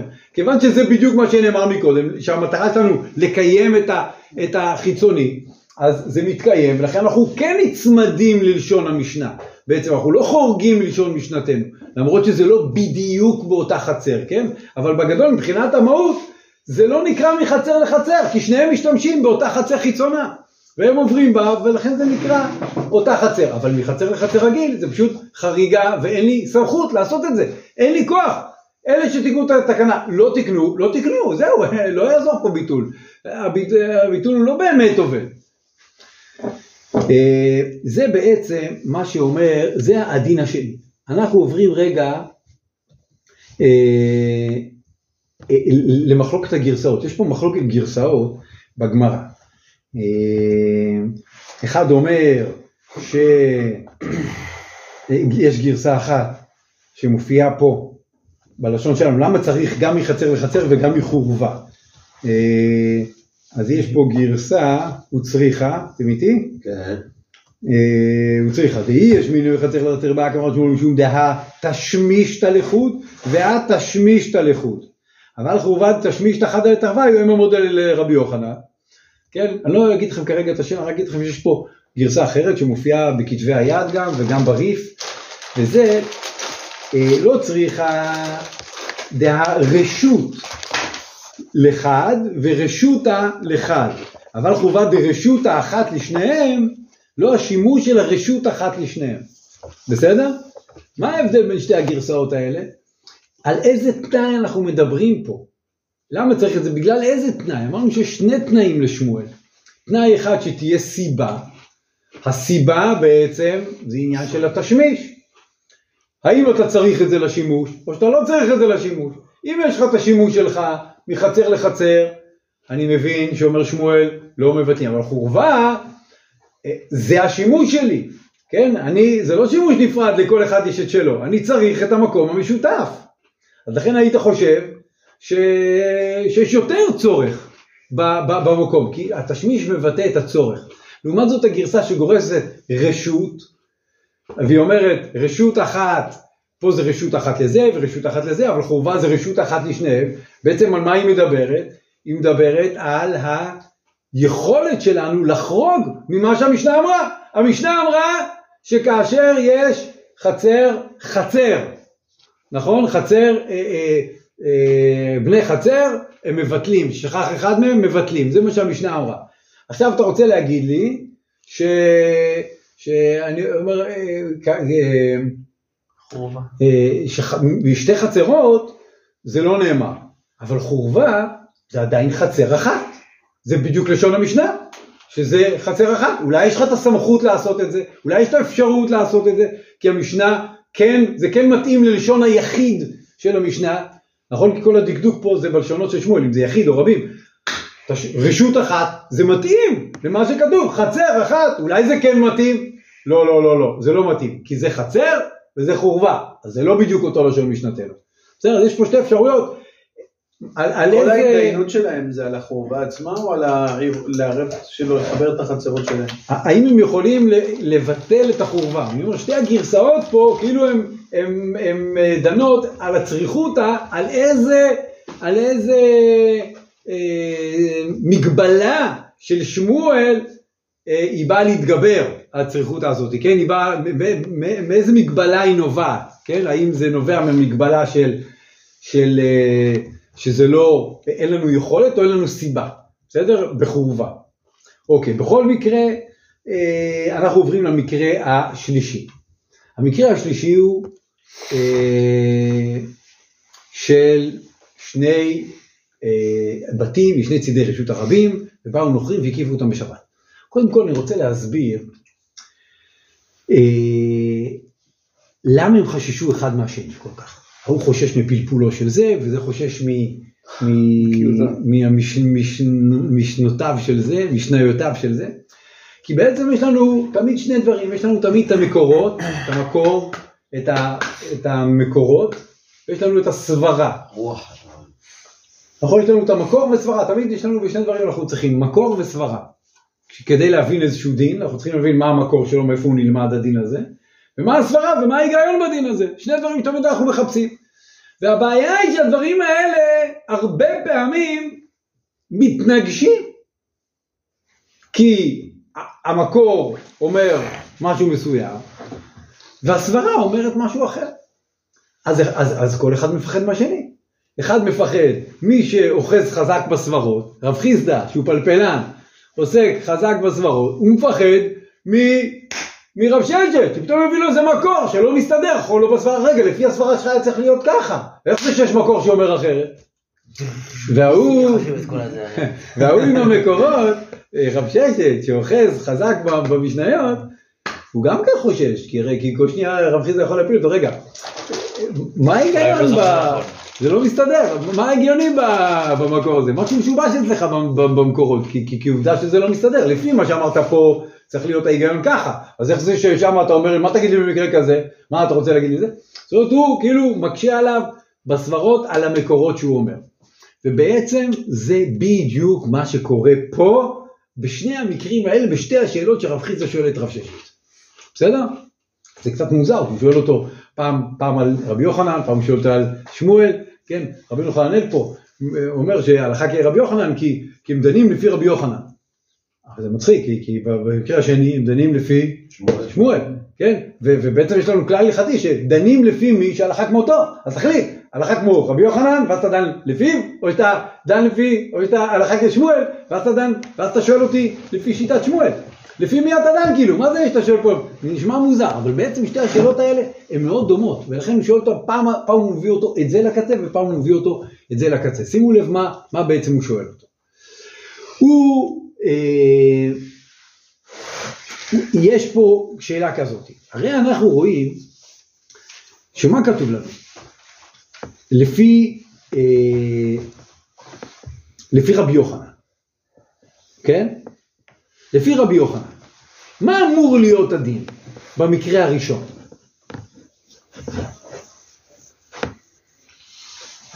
מה זה המקרה הראשון? זה שני בתים שהקיפו אותם באמצע שבת. אז זה המקרה הראשון, זה השלישי. אמור להיות שאפשר. המקרה הראשון מבין השניים. מה זה?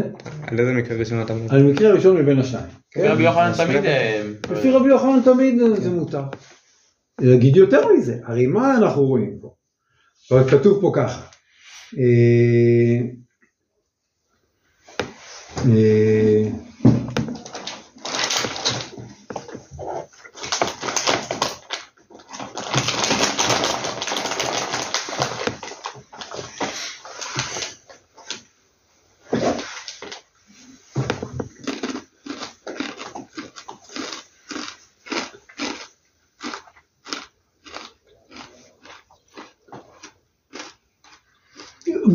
מה יוצא פה ככה? אם נכונה הסברה, הרי מה הצד לומר שלא יבטלו לפי רבי יוחנן? בגלל, איך הוא אומר לו? הטעם דיבאו לעירובין מאתמול, מעצמי מערבים וביטולי, ביטולי נמי מעצי מבטל, אבל אחת דלא מצו מערבים מאתמול, ביטולי נמי לא מעצי מבטל, נכון? זאת אומרת, מה שלא יכולת לעשות מאתמול, מה הצד לומר שלא יבטלו? כי מה שלא יכולת לעשות מאתמול, אתה גם לא יכול לעשות בשבת. כיוון שלא יכולת לערב, מה שלא יכולת לערב מאתמול, אתה לא יכול לבטל בשבת. זה הסיבה למה שלא יבטלו, נכון? אבל אם זה נכון העיקרון הזה, שבאמת אין מבטלים לרבי יוחנן, כי לא יכלו לערב מאתמול, אז מה יקרה באמת נוכרי? במקרה השני, מה יגיד רבי יוחנן לפי העיקרון הזה? מה יגיד רבי יוחנן באמת נוכרי? אתמול בערב הנוכרי היה חי. יכלו לערב אתמול בערב? מה? לא יכלו לערב אתמול בערב. לערב לא יכלו אתמול בערב. אם הוא לא רצה להזכיר להם, לא יכלו לערב. אתמול לא יכלו לערב, נכון? עובדה גם שלא ערבו. אז אם אתמול הם לא יכלו לערב, אתם זוכרים הרי שאמרנו שכשיש נוכרי, אז זה נקרא לא יכולים לערב, אין מערבים, ככה הגדרנו את זה, שכשיש נוכרי זה נקרא אין מערבים. אז אם זה נקרא שאין מערבים, אז מה צריך להיות במקרה שמת הנוכרי? אמור להיות שאסור, נכון? ומה הוא הוכיח? מה מוכח לנו שתי שורות אחרי זה? שלרבי יוחנן בכלל אין לנו התלבטות. אליבא דמאן אמר סוכרי לא תיבא אלה. אל תתרתי אבדין על חד ומבעיה? זאת אומרת, מהמקרה של בא נוכרי, אנחנו לומדים קל וחומר למת נוכרי שמותר, נכון? זאת אומרת שגם בבא נוכרי לא יכולנו לערב מאתמול. האיסור מתבטל. מה? יסוד האיסור מתבטל. מה הכוונה? הוא עצמו הגויה, הוא היה יסוד האיסור. כן. ברגע שהוא מת באמת, אז האיסור. אבל לא אכלת אתמול בערב. הרגע מה האיסור? אבל בפועל הם לא ערבו. כיוון שלא יכולת אתמול בערב. עכשיו זה לא משהו שהוא התחלף, אין, הדבר הזה... אבל זה גם מה שקורה בשני ציני רשות הרבים. יסוד האיסור התבטל. כי אז זה היה רשות הרבים, עכשיו זה לא. אבל אפשר להסתכל על זה ככל שכן הרב. כאילו אם אתה מסתכל על זה ככל שכן, יותר קל לך להבין. אם אתה אומר, אם לא יכולת לערב כשהיה אפשר, אז בטח שעכשיו בשבת אתה לא טועה שאסור מבחינת השבת לעשות את זה, אז אתה לא יכול להרים. כן. אבל פה אין כל שכן, כי זה מצב אחר, זה לא מצב של כל שכן, זאת אומרת... כן, אבל המכנה המשותף הוא שלא יכלת אתמול לערב. ותוספות, בדיבור מתחיל האחרון בעמוד, אני אומר מבטלים, הוא באמת מעמיד את שני המקרים האלה אחד מול השני, הוא מבין ששתי השאלות של רב חיסדא הן דומות, שבשניהם לא יכולת לערב בערב שבת, ובשבת פתאום התחדש לך המציאות שאתה כן יכול לערב. פעם זה הפך למקום שהוא לא רשות הרבים, שהוא מוקף, ופעם הנוכרים בית, שתי מניעות שהיו לך מלערב שם, והשתנה המצב בשבת, שלכאורה זה דומה, וזה מה שרב חיסדא מעמיד לקיר את רב ששת, כי הוא אומר לו, תראה, אם אתה צודק, שלפי רבי יוחנן, מתי שאפשר לערב, מתי שאפשר לבטל, עובדה, קניינית, אפשר לבטל, נכון? אז גם במקרה שבאו נוכרים, אפשר לבטל. גם במקרה שקיפו מחיצה. שקיפו מחיצה, סליחה, גם במקרה שקיפו נוכרים, באו נוכרים והקיפו מחיצה, גם לכאורה אמורים להיות לבטל, ואל תגיד לי שאתמול אי אפשר היה לערב, כי אם אתה תגיד לי על אתמול, נשאל אותך רגע, אז מה אתה אומר על מת נוכרי? שזה בוודאי אתה תגיד שזה בסדר לפי רבי יוחנן. אז הוא הביא את רב ששת כאילו לפינה, למה לפינה? רב ששת היה צריך להגיד לו, מבטלים, אבל רב ששת משנה, אין מבטלים לרבי יוחנן, מאיפה הגיע? אין מבטלים לרבי יוחנן, הוא לא אומר לו, וואלה אני מסכים עם הסברה, כיוון שמאתמול, הוא לא רוצה להסתבר, הוא אומר לו אין מבטלים, זהו, אל תשאל אותי למה, כי זה תוקע אותו, זה לא מסתדר, ובאמת זה קושיה מדהימה, איך פתאום הגיע לרבי יוחנן, שלאורך כל הדרך אמר לנו שמבטלים בשבת, לא משנה מה היה קודם, לא משנה, לא תלוי בכלום, פתאום רבי יוחנן שולף, אין מבטלים על זה, תמוה מאוד, נכון? אז אני רוצה להציע, גם באיזה מקרה? במקרה של גוי? כן, שקיפו נוכרים. פה נוכרים, לא גוי. כן, נוכרים, זה גם נוכרים. לא, אתה שואל גם על מת גוי. כן. מה שם? מת גוי כן מבטלים. כן. אפילו שמערב שבת הם לא היו יכולים. אפילו לדעת רבי יוחנן? כן. אז כאילו רק המקרה של כיפור גויים, רק המקרה הזה רבי יוחנן אומר אין מבטלים. כן, רק פה הוא אומר אין מבטלים. ולמה פה הוא אומר אין מבטלים? אני רוצה להציע הצעה. מה, כי הם יוצרים עירוב, לא? מה? הם יוצרים, הם בעצמם יוצרים פה בעצם רשות. בסדר, אבל בסוף נוצר מצב שאנחנו יכולים לבטל. מה הבעיה בזה? אני רוצה להציע הצעה. שבעצם,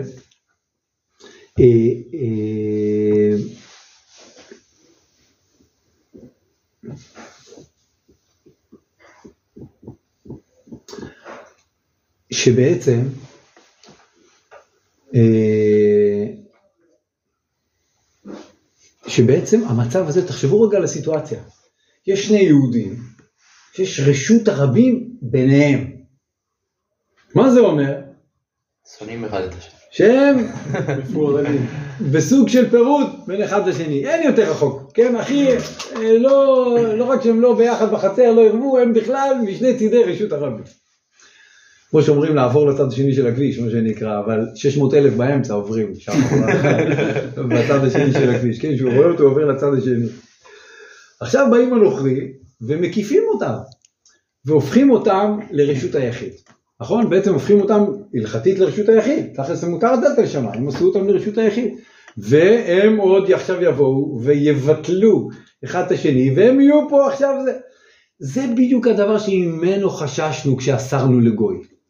כשאסרנו, כשיהיה גוי, לערב, כשיש גוי בחצר, מה חששנו? ראינו את זה שם בסוגיות, אני לא הייתי פה תמיד בשביל לדבר על זה, אבל החשש היה שהגוי יהיה הוא זה שמערב אותם, הוא זה שמאחד אותם. במקום שהשבת תהיה זאת שמחברת אותם, אז הגוי הוא זה שמחבר אותם. ואז הוא אוחז באחדות שלהם, של השבת, וזה... כל התקנה... את האחדות שלהם. מה זה? הוא מגלה להם את היהדות שלהם. הוא מנהל אותה בכלל, הוא הבעל הבית, הוא זה שמעצב פה את ה... למה זה הוא קימה? הנוכרי? כי את מי שהנאצים הרגו בשואה, הוא נחשב יהודי. לא, אבל למה? למה בסוגיה עכשיו זה כאילו קשור לגוי? מה זה קשור לגוי? הוא מביא אותם... למה הגוי מביא אותם? הוא מביא אותם לפינה, בגלל שהם יושבים ברשות הרבים, אין ביניהם איזשהו חיבור, רק בגלל שהם מתגודדים סביבם. לא, בסדר, אבל בסוגיות האחרות בתקנה המקורית... אתה עושה עירוב, והגוי הוא חלק מהעירוב, ילמוד ממעשיו. מה זה ילמוד ממעשיו? הוא עכשיו מעצב פה, את הנורמות של החצר, כי הוא הופך להיות אחד מאיתנו. אנחנו לא רוצים את הדבר הזה, לכן מעמידים אותו למצב, וזכרנו סוגיות הקומות, שתמיד אנחנו מביאים אותו למצב שבו אסור לו להורות, שכביכול אסור לו להורות, שזה בא על ידי או השיטה של הסחירות, שזה הופך אותו כאילו למורה בפני רבו, או שזה על השיטה של כי אני רבו, כי שכרתי ממנו, או על השיטה של לעשות אותו שטוי, כאילו, שאני מתקרב אליו ונותן לו כביכול את המעמד, ונהיה סחירו, שזה כאילו מרומם אותו לאיזה גאות, לאיזשהו גאווה, שבסופו של דבר זה כמו שטוי שאסור לו להורות, ואז הוא גם כן מפסיד אם הוא מורה. לא משנה, לא ניכנס פה לכל ה... זה יפות הקשר. זה היה כאילו בדקה אחת... כן, אבל זה ברור, זה ברור כשמש. זה המבנה הזה. לא צריך להתאמץ עליו, זה הגמרא אומרת אותו במפורש. ממקם את כל היתר בדיוק בצורת היתר שלו. בכל מקרה, המטרה היא ליצור מצב שאסור לו להורות, שהוא לא מנהל פה את היחד שלנו, והם דווקא מנהלים אותנו, והם מקיפים אותנו, והם הופכים אותנו לרשות היחיד, ועכשיו אנחנו נבטל את הרשות אחד לשני, אנחנו עוד יותר, בעצם זה כל הבעיה, ובעצם פה רב חיסדה אומר לו, אתה טוען. מה מניע את כוח העירוב? בדיוק. רב חיסדה בא ואומר, אתה... הוא עובר לרב ששת, אתה אומר שרבי יוחנן, כאילו הוא נצמד כביכול לכלל הזה, אתה רואה, אם אני אביא אותך לקצה, אתה תראה שכן מעניין אותו מטרת התקנה. זה לא שלא מעניין אותו ואין תקנה, זה סתם עניין טכני כביכול, כי גם אתה מודה שכשאני מביא אותך לקצה, ואני מביא לך מקרה שהוא, שלא סביר בו, מבחינת יסוד התקנה, להתיר את זה, אז אתה פתאום תחזור, כאילו גם רבי יוחנן יודע לשמואל, שאנחנו מסתכלים על מהי המטרה, ומי תיקן, ולמה תיקן, והאם אנחנו יכולים להשתמש בזה, כן? אז באיזשהו שלב גם אתה תסכים שלא מבטלים, למרות שטכנית אפשר לבטל, כן? כי אתה גם חוזר לשורש. ולעומת זאת, המקרה השני, מת נוכרי, זה בעצם, המקרה הרביעי, כן? המקרה הרביעי זה בדיוק הפוך, כן? לפי רבי יוחנן בוודאי מבטלים, נכון? כמו שאמרנו, כי מבטלים, לא מעניין אותי שום דבר, אתמול או אתמול, לא מעניין אותנו שום דבר, העיקר מבטלים. לשמואל, לשיטתו בפשטות, זה צריך להיות כרב אמנונה,